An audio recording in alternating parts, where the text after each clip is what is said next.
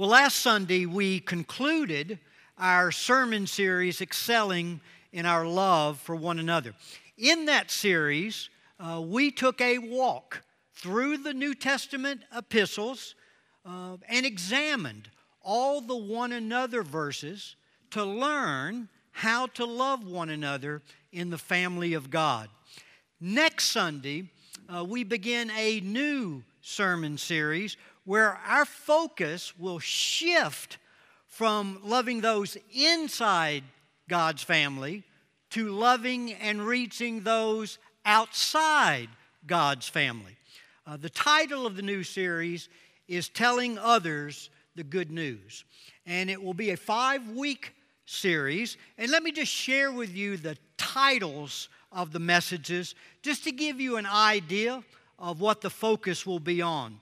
The first message, which will be next Sunday, will be Jesus' invitation to show and tell, to show and tell the good news.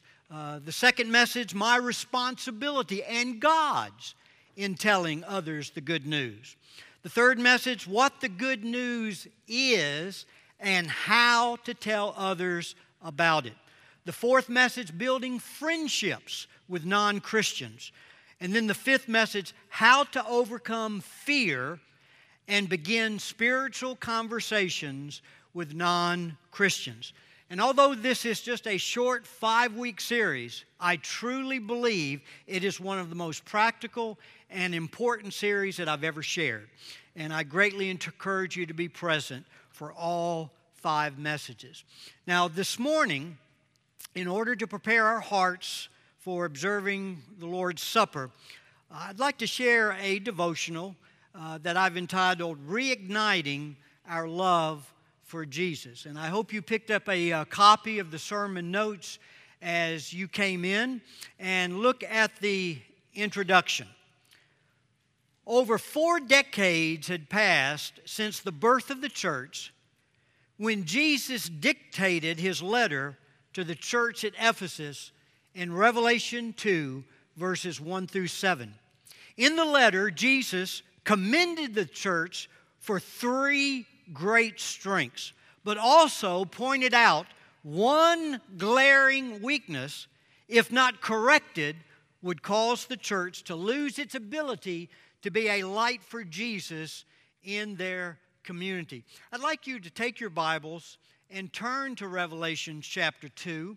And let's read verses 1 through 5, a portion of this letter uh, to the church at Ephesus that Jesus dictated uh, to the Apostle John uh, to be shared with them. Ephesians chapter 2. He says, To the angel of the church in Ephesus. Let me just pause right there, and I'll give you some uh, background that hopefully will uh, uh, aid in our understanding and the impact of the message. Ephesus was the most prominent city uh, in the province of uh, Asia in the Roman Empire. Uh, they were uh, a center, uh, a hub uh, for trade, commerce, travel. It also was the center of the worship of the god Diana, the false god Diana or Artemis. It had the famous Temple of Diana, which was actually one of the seven wonders uh, of the world. And you remember uh, Paul established this church. Uh, he stayed there with them for three years. He was their first uh, primary uh, leader. And then this church uh, probably enjoyed the greatest leadership of any church in church history. Paul being their first leader for those first three years uh, followed by Timothy, and then followed by the Apostle John himself uh, prior to being exiled on the island of Patmos. Uh, probably two of the greatest lay leaders in church history were members of this church Aquila and Priscilla. And Apollos, probably the most eloquent uh, speaker, expositor of Scripture in the New Testament era, often ministered in this church. So, this church was rich in leadership, rich in Bible study, and, and God had used them over the years in many, many uh, wonderful ways. But since the birth of the church now, over four decades have, uh, have passed. And then he goes on, he says, The one, referring to, of course, Jesus, who holds the seven stars in his right hand. Remember in chapters 2 and 3, there's a letter that he writes to what? Seven churches. And those seven stars represent the key leaders in those churches, that Jesus holds those leaders in his hands. And then he says, the one who walks among the seven golden lampstands. The golden lampstands represent these seven churches. And I love the picture that it has here that Jesus is in the midst of his people. I mean, think of that for us. Jesus is here to, this morning. He's walking through the aisles of the church to minister to you, to minister to me. He's the host of this table to give us grace, to pour out His love on us, uh, to give us strength and empowerment, uh, to live a life pleasing uh, to Him.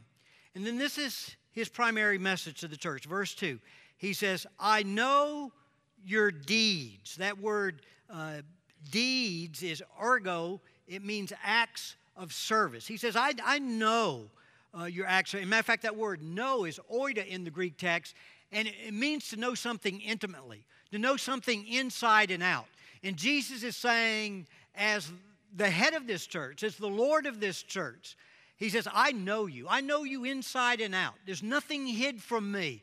And man, I, I know your many deeds, your acts of service. And he says, and your toil, that word toil is kopis in the Greek, and it means to labor to the point of exhaustion. And then he says, not only your toil, but your perseverance. Perseverance is hupomone in the Greek text, and that means remaining faithful under very difficult, very hard circumstances. So he says, I, I, know you inside and out. Man, I know your acts of service. I know your toil and your perseverance, and that you cannot tolerate evil men and you put to the test those who call themselves apostles, and they are not. And you have found them to be false. And you have perseverance, and you have endured for my name's sake, and have not grown weary. What a wonderful combination. But now, the fatal weakness, if not corrected. Verse 4 But I have this against you, that you have what? Left. Left your first love. Uh, that phrase in the Greek text is aphemi. It's the same word that was used when a married partner would give their spouse a bill of divorcement. And Jesus saying, I commend you for so many things. But what's he saying? He says, But now the focus is shifted on what you do for me instead of loving me. You're now finding your identity in what you're doing instead of your relationship with me.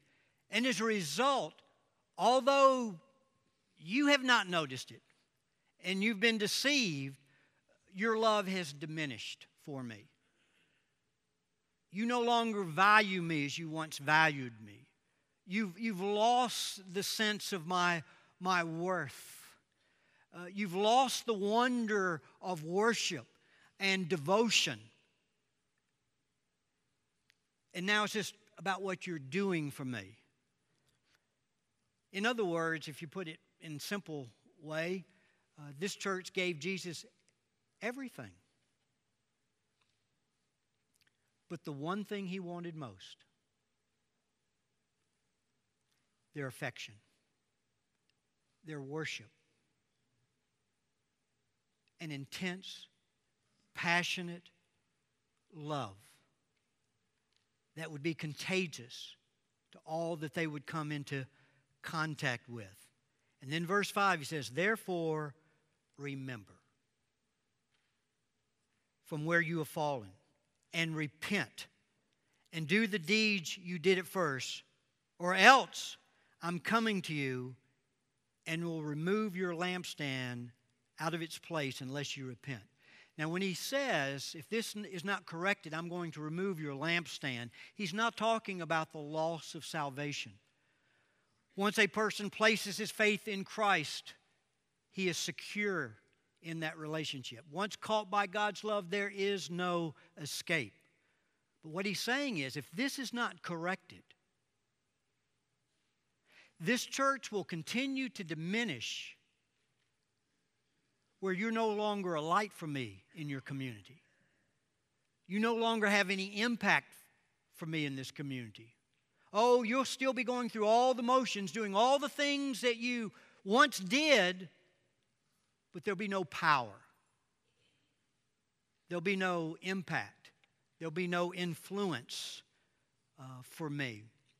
Uh, in your notes, you'll notice I've summarized the strengths Jesus commended the church for, the fatal weakness which threatened to remove the light of their testimony for Christ, and the three step path that he mentions to correct the problem. Look at the strengths, just to summarize. He basically says, You are hard, committed workers. I mean, you folks are not spectators, you're participants. And he commends them for that. He appreciates them uh, for that. These are not lazy folks, these are hard workers for the cause of Christ.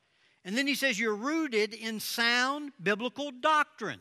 And as a result, you're able to discern between truth and error. They were orthodox in their beliefs. And they understood the scripture, they knew the scripture, they could discern between good and evil, between truth and error. And they stood on the truth without compromise. And then he commends them for what? Perseverance in the cause of Christ, in the face of persecution, discouragement, and great hardships. So those were their strengths, but their weakness. I have this against you that you have left your first love. And again, this does not mean they no longer loved Jesus, but that the quality, the intensity of their love had greatly diminished. And that's what each of us needs to allow God to evaluate our lives concerning this morning. Has my love diminished for Jesus? Has your love? Has our church's love diminished in its intensity and its, and its uh, passion? And three evidences of this happening in the church today. And get these down in your notes. First, when we lose our first love, when we lose that focus of worship and wonder and the majesty and the value of Christ Jesus, the, the first thing that, that happens, and no one can notice this but you, it's a loss of joy on the inside. In other words, as you see in there in your notes, the Christian life becomes mechanical, it becomes routine it becomes dull and drab. I mean, again, you're still coming to church, you're going to Bible study, you may be doing your devotions, you're doing so many things, but it's just a, it's just a routine. If you're totally honest, you've lost your excitement. You've lost your enthusiasm. Again, we talked a little bit about this last week uh, your Christianity has become more a routine to endure than a relationship to enjoy. You find yourself being motivated more out of duty rather than sheer delight for who Jesus is. Motivated more out of guilt than just being overwhelmed by His grace. The second telltale sign is loss of love, of course. Not only has our love and passion for Christ diminished, but as a result, notice, we become critical and complaining toward fellow believers inside the church. And we become complacent toward reaching the lost outside the church. And then the third telltale sign is loss of humility. And what I mean by that is we become focused on ourselves and gradually become sensitive, touchy, and unable to bear criticism. Instead of what God wants and pleases Him, we focus on what we want and pleases us. Our Christianity deteriorates, and, and it's almost imperceptible initially. And all of a sudden, we see God as a means to accomplish our ends, to fulfill our dreams, instead of the fact that we are God's means to accomplish what? His ends. Now, look at the three step path to correction that he mentions. Three words remember, repent, return. And that's what I pray will happen in our hearts and lives today. Now, that word remember, the very first word, that's the key word as we come to celebrate the Lord's Supper. When Jesus instituted the Lord's Supper, in that Passover that he celebrated with his disciples on the night in which he was betrayed, he said, Do this in what? In remembrance of me. Jesus knew that if his children would only maintain their focus on his love for them, their love would always remain passionate for him. And that's why we're to observe the Lord's Supper with regularity so that we can remove ourselves from all other distractions, even the good distractions, to remember Him, who He is, what He did for us. Now, look at the next paragraph in your notes.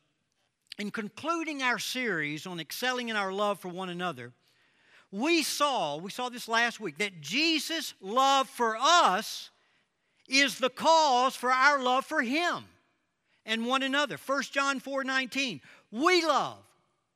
Why? Because He first loved us. It's becoming lost in His love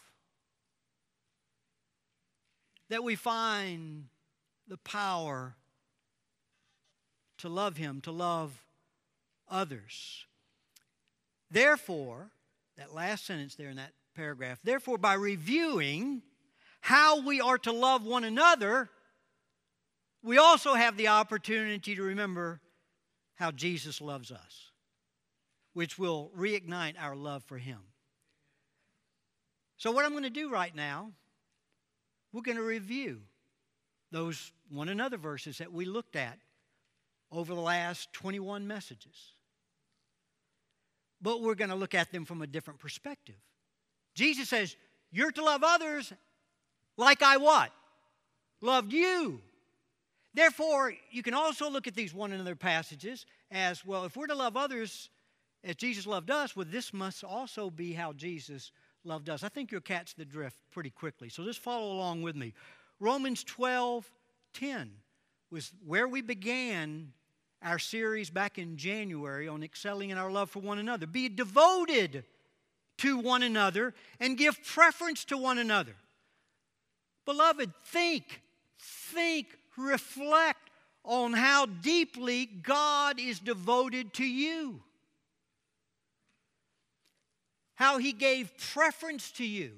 How He put you first through the sacrifice of His Son, which we celebrate today for God. So what?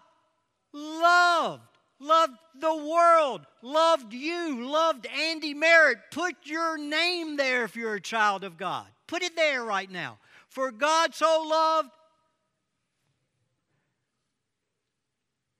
that whosoever believeth in him should not perish, but have everlasting life. Oh, how he loves you and me. Romans 14 13. Let us not judge one another. Let me ask you a question Did you and I deserve God's judgment? Did God judge us? No. The Bible says Jesus came into the world not to judge the world, but to save it. Romans 8 1 says, There is no condemnation no condemnation for those who are in Christ Jesus. This morning, instead of God's judgment, you and I enjoy God's undeserved mercies, which are new each morning and never fail us. Oh, how He loves you and me. Romans 14, 19, pursue the things which make for peace, the building up one another. Jesus pursued peace with you, with me, with us as a church family. Ephesians 2 says, Don't forget that you used to be outsiders. In those days, you were living apart from Christ. You lived in this world without God and without hope. Oh, I can, I as, as it was like yesterday, I can actually go back to those days prior to me coming to know Christ. And folks, I can say, I was without God and I was without hope.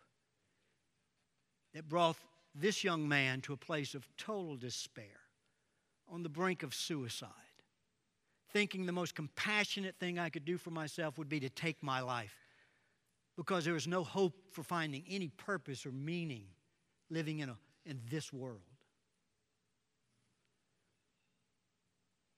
But now, you have been you, united with Christ Jesus. Once you were far away from God, but now you have been brought near to Him through the blood of Christ. He brought, here it is, He brought this good news of peace to you who were far away from Him. Now, all of us can come to the Father through the same Holy Spirit because of what Christ has done for us. Oh, how He loves you and me. Romans 15, 7, accept one another. Think on this one for a while. God accepted you, Ephesians 1 says, as his beloved. He adopted you into his family. God accepted you unconditionally. And don't miss this. He did all of that when you were at your very worst. Romans 5. When we were utterly helpless, Christ came at just the right time and died for us sinners. Now, most people would not be willing to die for an upright person, though someone might perhaps be willing to die for a person who is especially good. But God showed His great love for us by sending Christ to die for us while we were still sinners. And since we have been made right in God's sight by the blood of Christ, He will certainly save us from God's condemnation. For since our friendship with God was restored by the death of His Son while we were still His enemies, we will certainly be saved through the life of His Son. So now we can rejoice in our wonderful new relationship with God because our Lord Jesus Christ has made us friends of God. I've said many times from this pulpit the wonder of wonders of God's grace and love is that He loves you and me as much as He loves His Son, Jesus. He values you and me as much as He values His Son, the Lord Jesus, because of the sacrifice of Jesus. Oh, how He loves you and me. Look at 1 Corinthians 12, verse 25. Care for one another. Does Jesus care for you? Matthew 11, then Jesus said, Come to me, all of you who are weary and carry heavy burdens, and I'll give you rest. Take my yoke upon you. Let me teach you, because I am humble and gentle at heart and you will find rest for your souls. For my yoke is easy to bear, and the burden I give you is light. And then elsewhere in the scripture it says, What? Cast all our cares on him. Why? Because he what? cares for us. Oh, how he loves you and me. Galatians 5:13 serve one another. Did Jesus serve you? Does Jesus serve you? What does it say in Mark 10, verse 45? For even the Son of Man, this is Jesus speaking himself. He says, For even the Son of Man did not come to be served, but to serve and give his life a ransom for many. Oh, how he loves you and me.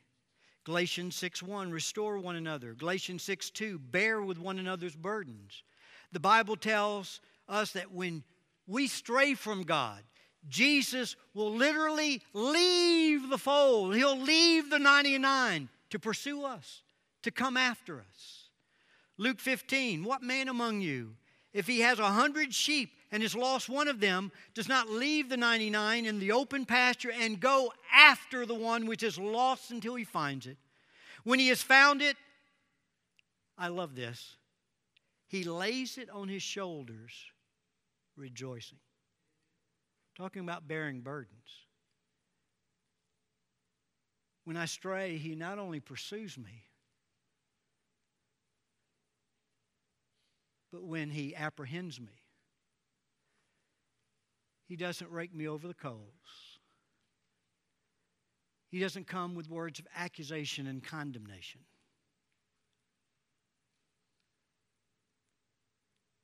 He simply picks me up and lays me on his shoulders and carries me until I'm healed and strengthened by his love, might, mercy, and grace. Oh, how he loves you and me. Ephesians 4 2, show patience to one another. Ephesians 4 32, be kind to one another. Has Christ shown us patience and kindness? Has Christ shown us patience and kindness? Yes. Ephesians 2. Listen now. Despite the fact that we were depraved, doomed to the garbage heap of eternity, hell, everlasting punishment, it says, But God, being rich in mercy, because of his great love with which he loved us, even when we were dead in our transgressions, made us alive together in Christ. By grace you have been saved, and raised up with him, and seated us with him in the heavenly places in Christ Jesus, so that in, here it is, so that in the ages to come he might show the surpassing riches of his grace in kindness toward us in Christ Jesus. For by grace you have been saved through faith, and that not of yourselves. It is the what? Gift of God. Not as a result of works, so that no one may boast. If you're a child of God, you are a trophy of God's patience and kindness.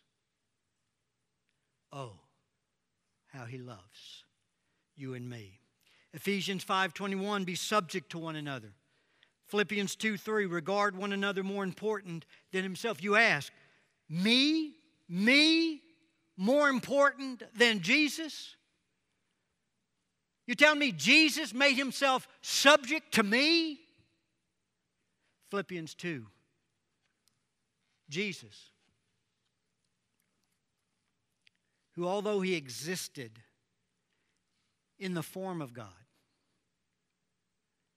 did not regard equality with God a thing to grasp, to cling on to. But he, what? Emptied himself. Taking the form of a what? Bond servant, a slave. And being made in the likeness of men, being found in appearance as a man, he humbled himself by becoming obedient to the point of death, even death on a cross. And as he hung on that cross, Psalm 22 tells us what he was feeling like. He said, I'm not even a man, I'm a worm. As I've been despised, rejected, beaten, tortured. Tortured so much so, we're told, that you would not even be able to recognize him. Oh, how he loves you and me. Colossians 3 9, do not lie to one another. Has Jesus ever lied to you? Has Jesus ever lied to you? No. And that's why you can trust his promises. Hebrews 6, listen, it is, it is impossible. I love this. It is impossible for God to lie. Therefore, we who have fled to him for refuge can have great confidence as we hold to the hope that lies before us. This hope is a strong and trustworthy anchor for our souls. It leads us through the veil into God's inner sanctuary. Oh, how God loves you and me. Colossians 3:13 bearing with one another and forgiving one another. Now reflect for just a moment. What did it cost Jesus to forgive us? Isaiah 53 Surely our griefs he himself bore, and our sorrows he carried. Yet we ourselves esteemed him stricken, smitten of God, afflicted, of course, as he took our place, took our punishment. But he was pierced through for our transgressions, he was crushed for our iniquities. The chastening of our well being fell upon him, and by his scourging we are healed. All of us, like sheep, have gone astray. Each of us has turned to his own way. But the Lord has caused the iniquity of us all to fall on him. He knew who knew no sin became sin on our behalf that we now might be made the righteousness of God in him. When Jesus hung on that cross, he treated his son just as if he had lived your sinful life so that today he could treat you as if you had lived Christ's sinless life. That's the gospel. That's grace. Oh, how he loves you and me. Look at 1 Thessalonians 3, verse 12. Increase and abound in love for one another, comfort one another. Uh, 418, uh, 513, live in peace with one another. Let me ask you, does God abound in love for you? Well, of course He does. A love that will never let you go, a love that will never let you down. Does God comfort you? And does He give you peace? Yes, His grace is what? All sufficient. And His peace passes all understanding. Oh, how He loves you and me. Look at Hebrews 3:13 encourage one another. Hebrews 10:24 stimulate one another to love and good deeds. James 4:11 do not slander one another. James 5:9 do not complain against one another. James 5:16 pray for one another. Let me ask you, does Jesus encourage you? Does he motivate you without bad-mouthing you? Does he pray for you? Romans 8 if God is for us, who is against us?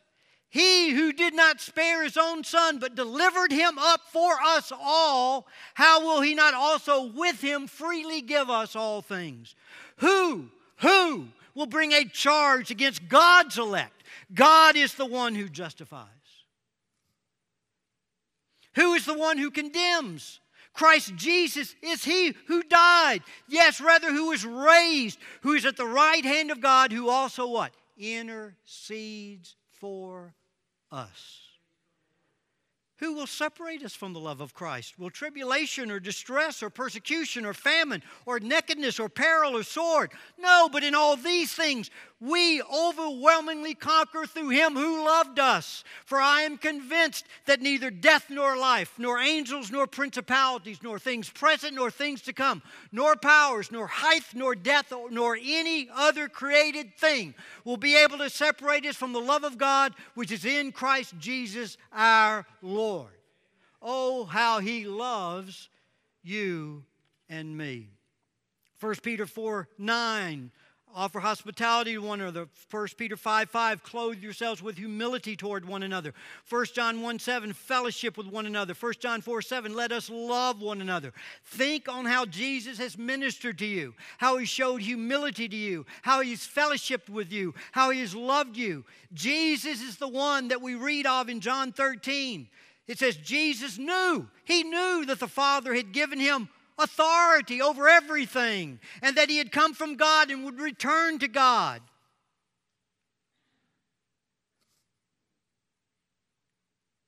So he got up from the table,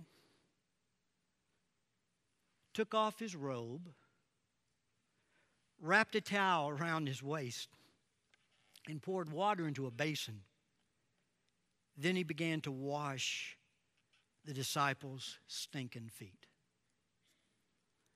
drying them with the towel he had around him. Oh, how he loves you and me. Now, beloved, when you remember his love for you, how can we not repent of our lack of love for him? Look in your notes, two points there under repent. This is what we need to do this morning. We need to realize that the essence of sin is not the difference between good and evil. Most of us in the sanctuary would be considered moral, righteous individuals in many ways, externally at least. So realize the essence of sin is not the difference between good and evil.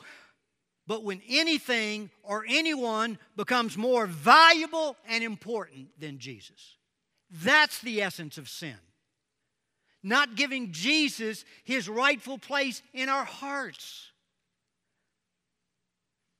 Jesus not being our first love, our greatest passion and pursuit, the most valuable person in our lives, the most important person in our lives. So, the essence of sin is when anyone or anything steals that from Jesus, which is rightfully His.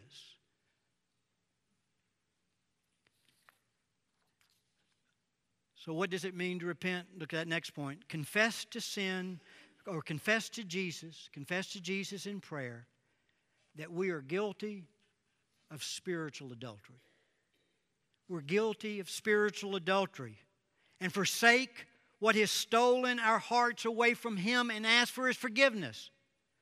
So, as we remember His love, as we glory in His love and His grace and His mercy, we need to repent. If there's anything more valuable or important in our lives than Jesus, we need to confess that we are guilty of spiritual adultery. We need to forsake whatever has stolen our hearts from Him and ask for His forgiveness. And then look at that third key word return. Remember, repent, return. What does return mean? With the eyes of our heart fixed on Jesus, run into his outstretched arms to be revived in his love and to pour out on him our affections and allegiance. Again, as you return, He's not going to badmouth you, He's not going to beat you. He's reaching out to you. Come to me. Let my embrace overwhelm you, overpower you. In my grace, in my arms find restitution, repentance, and return. And then, second, that last thing, place Jesus back at the center of our lives in church with our one goal to love and please Him.